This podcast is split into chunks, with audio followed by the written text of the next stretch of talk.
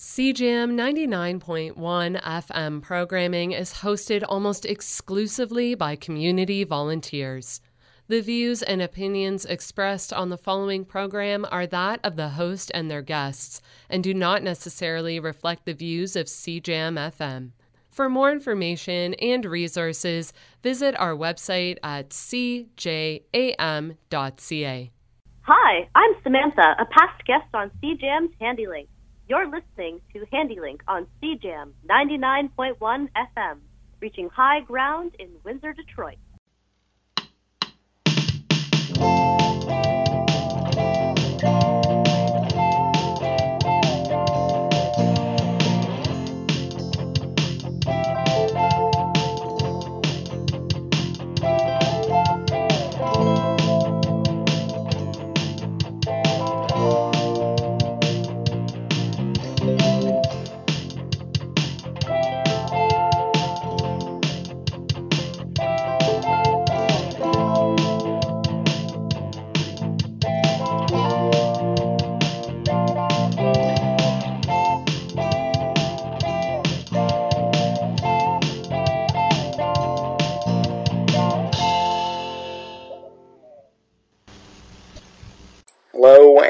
Welcome to Handi-Link, sponsored by the Italian Canadian Handy Capable Association, an organization that provides recreational and athletic opportunities for individuals with disabilities in Windsor, Essex.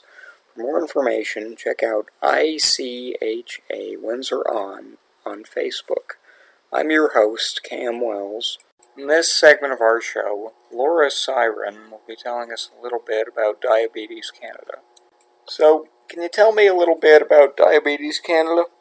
Sure. So, Diabetes Canada is uh, Canada's leading national organization to support people who live with diabetes uh, lead a better quality of life. Um, so, whether you have type 1 diabetes or type 2 diabetes or gestational diabetes, we are here to help support you, whether that's through patient education, whether that's through some of our connection programs. We also fund research. We advocate on behalf of people who live with diabetes with different governments federal, provincial, territorial. Uh, and we do a lot of education of the healthcare professionals who take care of folks with diabetes. And Cam, that includes me. I live with type 2 diabetes. So all of this is professional for me, but it's also very personal for me. So, that being said, how does Diabetes Canada reach out to the affected population? Mm-hmm. So we do a lot of different things now. Obviously, a lot online. So we um, have um, patient um, webinars, conferences. People uh, look up Diabetes Canada, say if they've got diagnosed or someone in their family's got diagnosed, their doctor or nurse or dietitian may have told them check on Diabetes Canada, and then when you go there, there's lots of uh, different information. But we, of course, also are very active on social media Facebook, Twitter. Uh, LinkedIn, Instagram, going out with recipes, um, ways to uh, manage your diabetes better, complications that you might be wanting to keep an eye out for. So we both go out to people. Um, and uh, we also have people come to us and then provide information. For healthcare practitioners, we um, have lots online, but we also uh, run an annual in person conference that's held in different parts of the country. And we get a couple thousand healthcare practitioners, maybe family docs, maybe endocrinologists, dietitians, nurses who have big uh, patient populations with diabetes, and we bring them together in person over a number of days, and we talk about the latest in diabetes research, the latest in diabetes care, and um, we also publish a scientific journal called the Canadian Journal of Diabetes, the CJD, and that um, people submit, researchers and scientists submit articles, and that is another way that we get the word out to that research and science community about what the latest findings on diabetes are. So, when you mentioned advocacy, do you ever encounter any myths or stereotypes concerning diabetes? A hundred percent.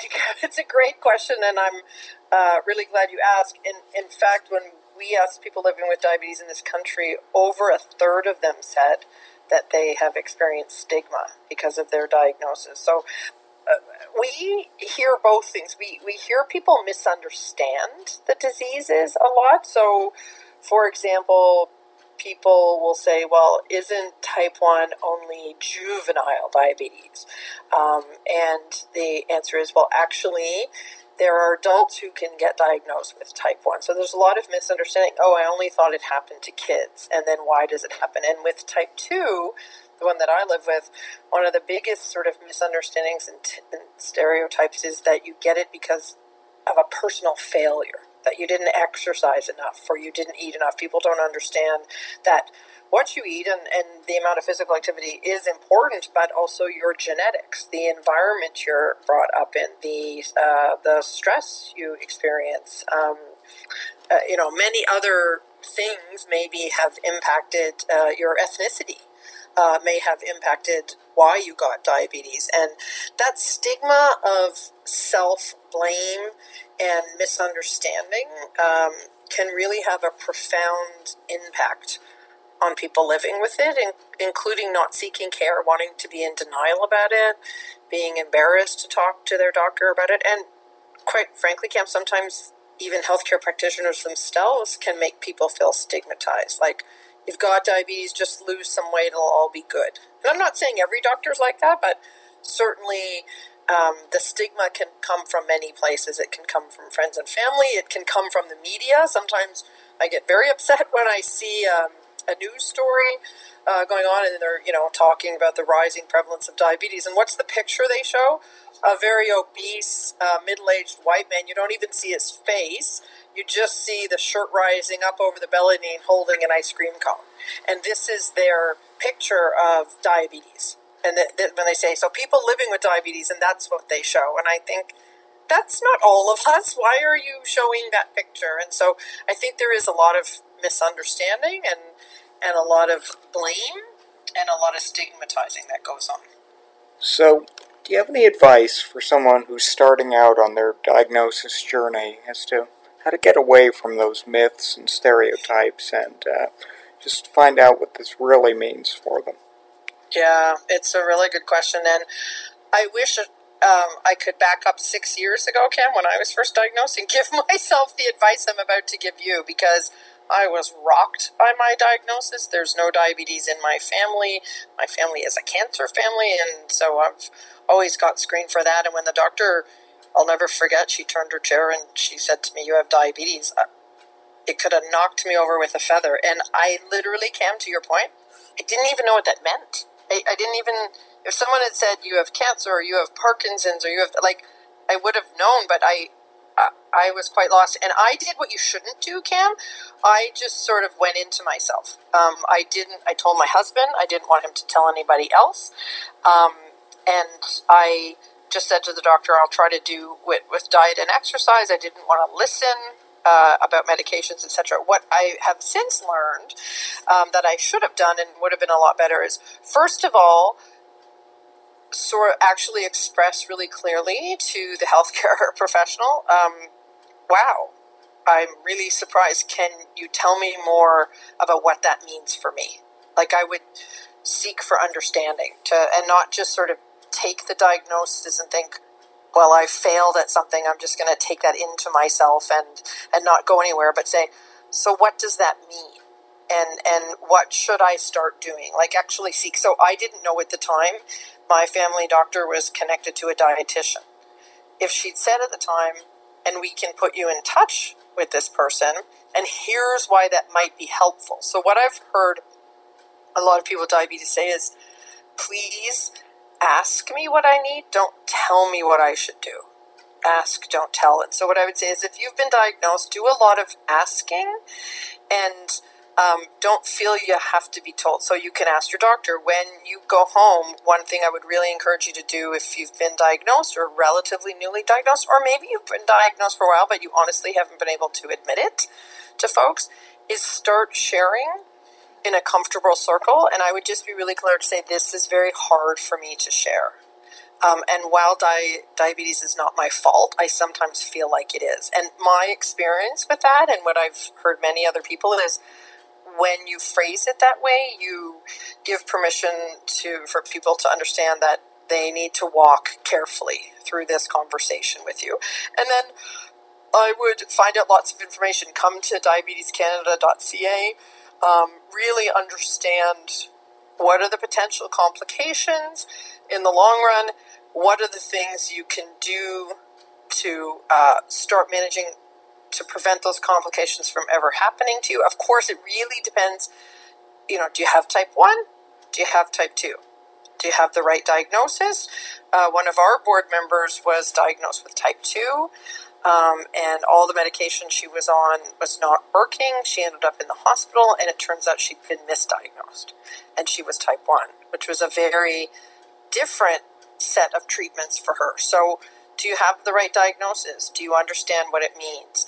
Um, and how can you start thinking about what are steps I could take? I, I know in my case, they wanted you know me to go on a medication right away, and they also suggested cholesterol medication because those of us with diabetes are at high risks of heart attacks and strokes. And so, and I was quite resistant. I said, no, no, I only want to go on one medication at a time.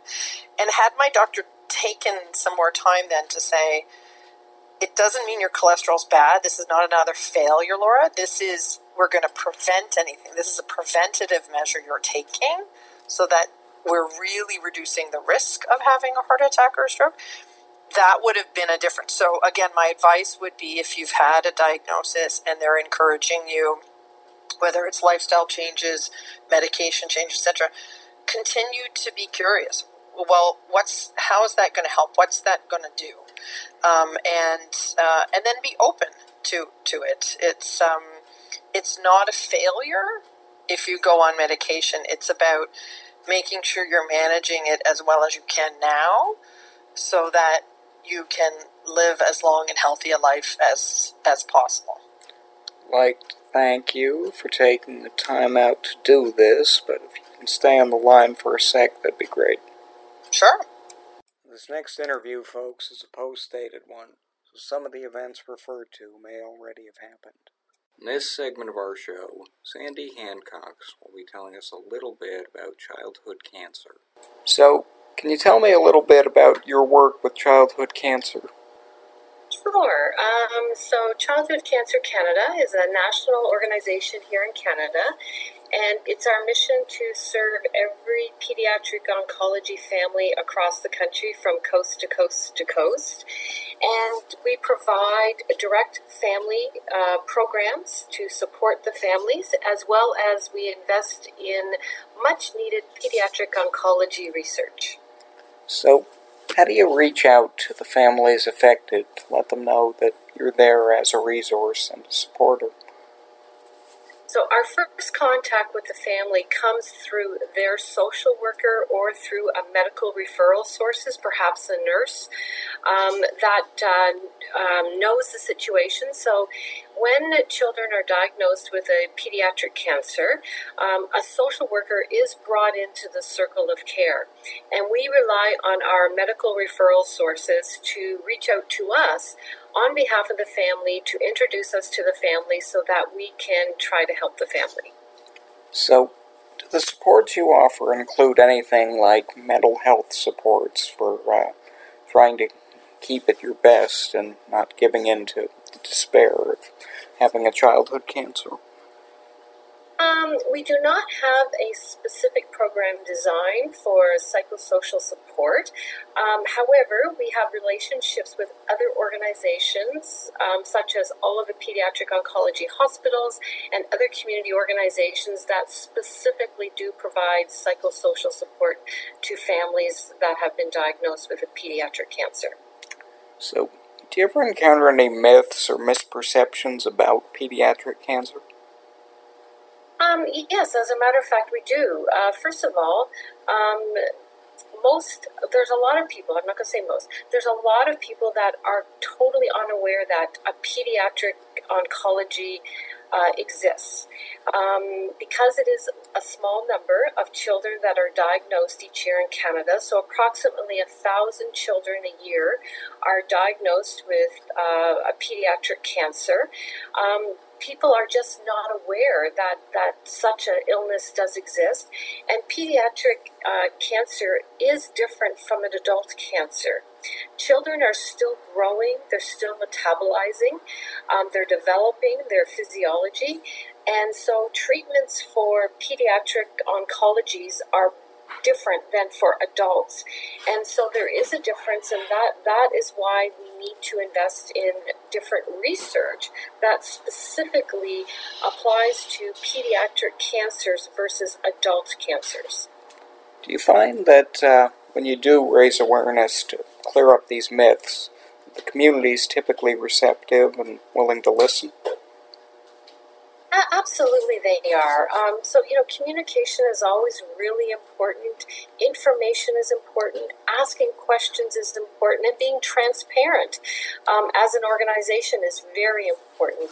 Um, you know, the expression that you don't know what you don't know um, puts people in a position like, well, I didn't know to ask that question. So we try to inform um, information out in the public sphere so that people have a, a, general idea of where that information is coming from so that it is a credible source as well um, when people are asking questions. And if, and if we are not able to help pediatric oncology families, we try to find out who can help them, where can we refer those families so that they can get the answers or the support that they are looking for. So I'd imagine that's pretty critical in your work, and so much as everyone likes to run it through Dr. Google, as they say, and see the worst case scenario. Yeah, absolutely. Um, you know, the, the the medical system that we have and the supports that are in place and the information that is ava- available, it's very important to go to reliable sources. You know, within the medical community, um, you know, the nurses, the doctors, the, the, the social workers, the you know anybody that is in that medical community um, are the best folks to, to reach out to connect to and get information from.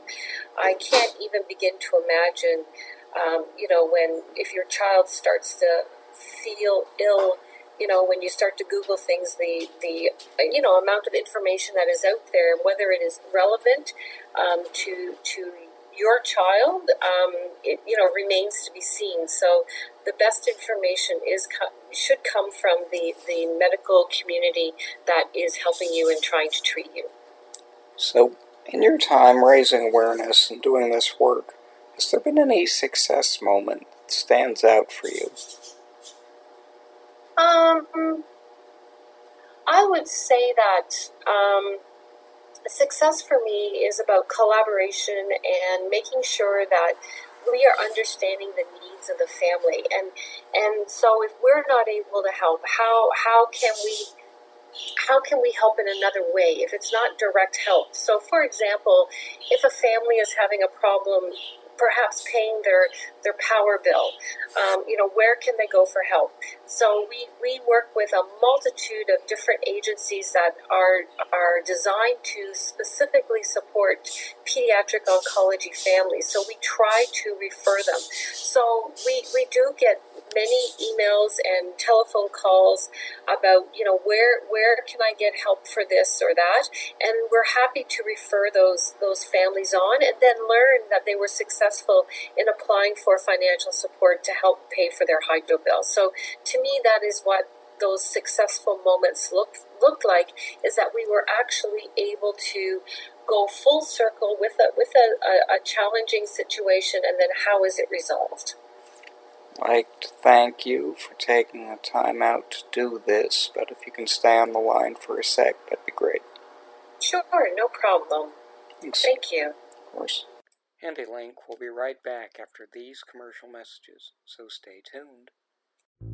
The Writing Support Desk is a free service available to all University of Windsor students from all disciplines and levels of study. The Writing Support Desk helps students hone their own writing and editing skills to empower them to submit their best work possible. It also helps students understand assignment prompts, construct strong arguments, and to properly cite sources. The Writing Support Desk is available online, providing one on one consultations on Microsoft Teams. For the most up to date information, visit uwindsor.ca slash writing support. Welcome back to Handi-Link, sponsored by the Italian Canadian Handy Capable Association, an organization that provides recreational and athletic opportunities for individuals with disabilities in Windsor, Essex. For more information, check out ICHA Windsor On on Facebook. I'm your host, Cam Wells. Earlier in our show, Laura Syron told us a little bit about Diabetes Canada, and Sandy Hancock told us a little bit about childhood cancer. In this segment of our show, Jeff Tiessen will be telling us a little bit about his latest accessibility work. So, what can you tell me about your latest accessibility work? Yeah, thanks for asking. Um, working on a new project called Mindset. And what it is, is disability inclusion education uh, in the form of e learning modules, module series. The, the first series we're creating for um, a corporate, the corporate community, uh, employees specifically. So you know, Kim, it's not so much about, um, you know, thou shalt hire a person with a disability. It's, it's more about when that person is hired and uh, impacting uh, or affecting the kind of the corporate culture. Uh, I guess you could say allyship is the word that's used a lot. So just, you know, kind of building comfort and confidence and, and competence uh, in, in, in, the staff community um, in, in working uh, with folks with disabilities and understanding uh, some of our unique uh, um, uh, aspects of our lives and our u- unique identities. So we're pretty, we're pretty excited about it. So, in that sense, uh, especially in the corporate world, I'd imagine that actually working alongside someone with a disability might dispel some of the myths and stereotypes. Looking at a statistic of what a disability is is one thing. Having a personal story and working alongside towards a common cause is something else. Yeah, I, I think so. And, and the way we approach this is with authenticity. And we have a cast of uh, 18 uh, individuals with a variety of, of, of different disabilities that are talking about things that are or maybe obstacles for, for, for coworkers. Language, for example. You know, we, we hear about person first language, we hear about identity first language, uh, bad language, you know, words we just don't use anymore. And we, we just try to help from the perspective of the person with a disability uh, sort through that. And, and, you know, across 18 cast members, um, I think everyone said, it really doesn't matter to me as long as it comes with good intention and, and respect, uh, we, we can work through through that language. And uh, yeah, it was just good to hear that from them. Um, you know, they talk about things like inspiration, exhaustion. You know, no praise required for. Um, uh, you know, things they talked about with walking their dog or going grocery shopping. That's everyday life uh, for us. And, and we translate that into the, the workplace too, where, you know, commending and applauding for, for everyday things gets, um, as these folks told us, it gets pretty tiring at the end of the day because it's a reminder all the time that, uh, you know, we have difference. And as you know, we don't think about that all day long. We just um, do what we need to do. So, uh, yeah, good, good point you make. And, and that is something we, we certainly address. So that's interesting. Uh, I don't know if you're aware, but uh, Disabilities course I designed a while back has a slide called It's Called Breakfast. When a person with a disability gets up and makes toast, that's not inspirational. That's breakfast. But honestly, you're you're never going to make everyone happy when it comes to language. So uh, I'd imagine you're just doing the best you can with that. Yeah, it's it's probably one of the, the sort of the lightning rod topics of, of across our eight, eight modules, just because it can be so divisive. And you know, we've heard people say that you know, people don't know how to refer to me, um, so they don't say anything at all, and you know, any kind of relationship stops right right there. So, yeah, that, that's a that's a big one. Uh, we also talk about ableism, uh, another lightning rod, just kind of explaining that what that is and how that is experienced by people with disabilities, and, and you know how it, how it makes them feel or how they respond to it. Um, stereotypes. We talk about benevolent bias. You may, may not know you have bias, and you, you don't intend to, but maybe some of the things you say or do is lending to that kind of stereotypical um, uh, interaction with, with, people with disabilities. So, uh, so there's that, and we certainly bring in humor. Uh, humor, humor normalizes for sure. So we've got some of our team um, sharing some some pretty funny experiences.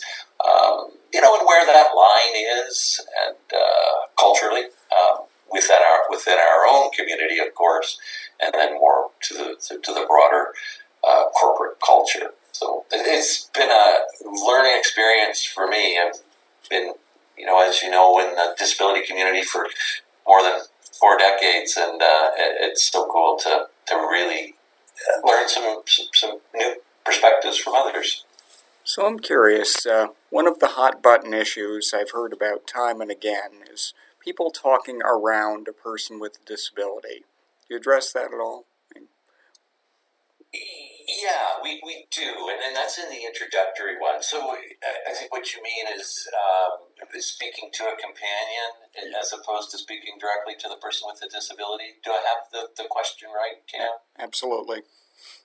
Yeah, and I mean, I experienced that for years in restaurants, particularly. So I'd be with my now wife and, you know, then girlfriend and, and fiance. And the earlier years is when we were married too. More often than not, she would get the bill. know, the, the server would bring the check and put it down in, in front of her. And I mean, that's another example of, of what you're talking about, not addressing uh, the, you know, the person uh, with, with a disability. And I, and I think these modules are, are going to help with that in that, again, we want to build a comfort level, a, a confidence in that, uh, yeah, we, we can have that conversation very well. So, uh, what's the ideal outcome of the modules? Uh, what would you most like to see happen uh, in terms of education and awareness?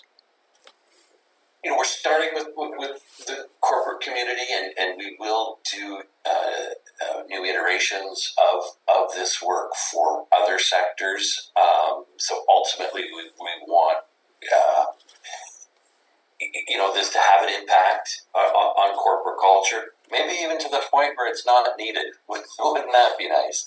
Um, yeah, I, I, guess it makes a more uh, uh, uh, enjoyable, successful working opportunity or, or working environment um, for those with disabilities where they can really be who they are and, and bring their whole person uh, to work um, and be proud of that.